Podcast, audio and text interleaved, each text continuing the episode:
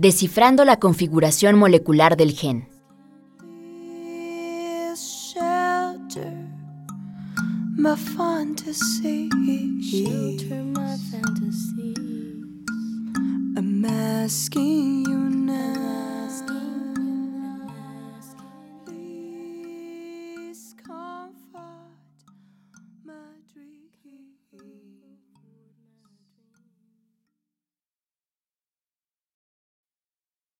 El planteamiento de que el material hereditario es una partícula abrió la posibilidad de su identificación química y molecular.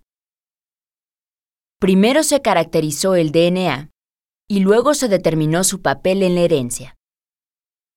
La composición atómica y el arreglo en el espacio se debieron a una serie de estudios previos que lo permitieron. En efecto, la composición de bases nitrogenadas, la disponibilidad de la metodología de análisis molecular por rayos X, los datos tanto de genética como de biología celular, y los conocimientos químicos de la época, entre otros, llevaron a conocer en detalle la arquitectura molecular del gen. Mendel y el gen como partícula. A pesar del hecho de que el parecido que tienen los hijos con sus padres se conocía desde hace miles de años, las causas de este parecido pasaron inadvertidas durante mucho tiempo.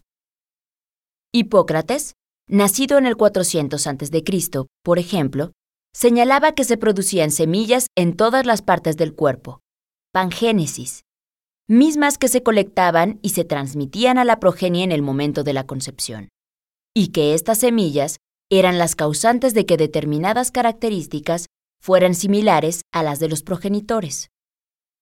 Las ideas de Hipócrates fueron aceptadas y rechazadas durante los dos mil años siguientes, hasta que la invención del microscopio en el siglo diecisiete permitió la observación de los espermatozoides.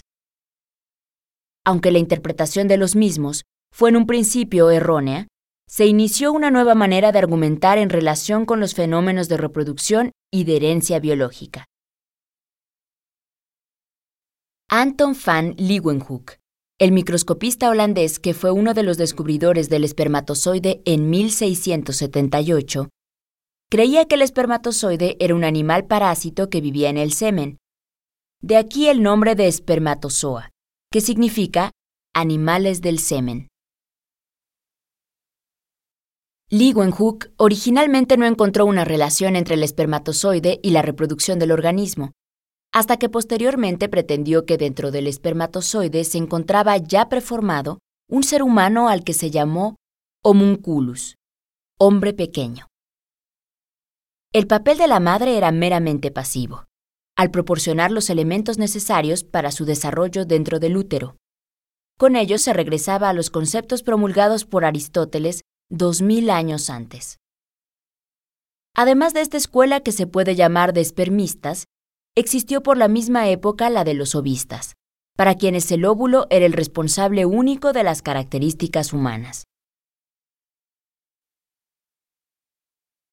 Los primeros estudios sistemáticos sobre la herencia de los caracteres fueron hechos por Joseph Kölreuter entre mil setecientos sesenta y uno y mil setecientos sesenta y seis.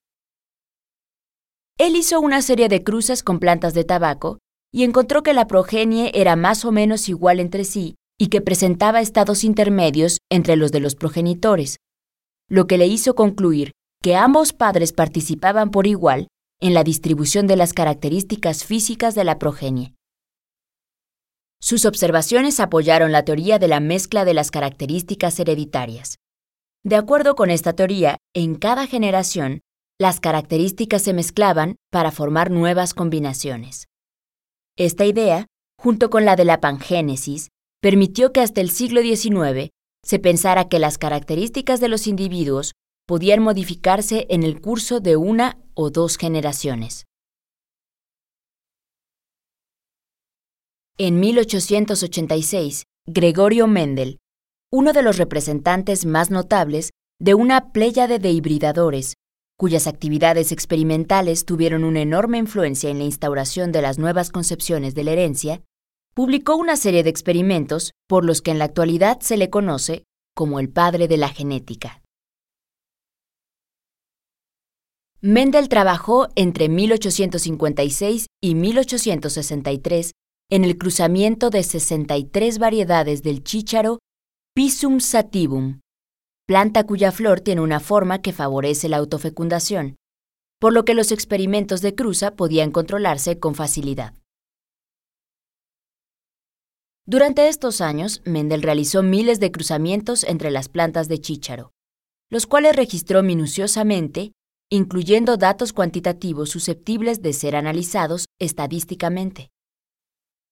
En mil ochocientos sesenta y seis, publicó su trabajo intitulado Experimentos sobre hibridación de plantas en una revista poco conocida de la ciudad de Brno, por lo que su trabajo permaneció sin ser reconocido hasta final del siglo, cuando fue redescubierto de manera independiente por tres biólogos interesados en la genética de plantas: Hugo de Vries, de Holanda, Carl Correns, de Alemania, y Erich von Tschermak, de Austria. Cuando Mendel inició sus trabajos sobre la herencia en el chícharo, se desconocía la existencia de los cromosomas y el mecanismo de la meiosis.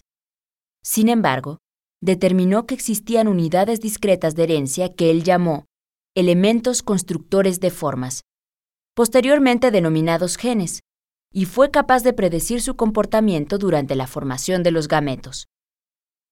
Con ello, Mendel demostró que la herencia no era, como se pensaba, una mezcla de sangre o de algún otro tipo de sustancia con la que contribuían ambos progenitores.